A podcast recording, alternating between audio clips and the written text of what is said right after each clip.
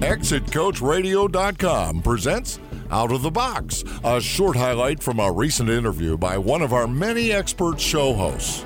Hear the full interview at ExitCoachRadio.com, the information station for age 50 plus business owners. How do you help someone shift to having this focus and discipline and commitment that you talk about? I think the, the number one thing I've seen in all the years I've been doing this is your influence. And I would say your influence is really the people you hang out with and your environment that you spend time in. Stop spending time with negative people and don't ask opinions of the people that are side by side in the same level of results. If you want money, you've got to hang out with people who know how to make it and are in that conversation on a regular basis. So it becomes part of your conversation. Like I wouldn't know how to not talk about it. I wouldn't know how to not include it in every conversation. I wouldn't how to, I wouldn't know how to not sell or see opportunities. It's being in that environment and that experience of watching people that have made way more money and have had the success that you want and be in their environment, be in their experience, understand what they do, and not just because you're watching from the sidelines, start doing it.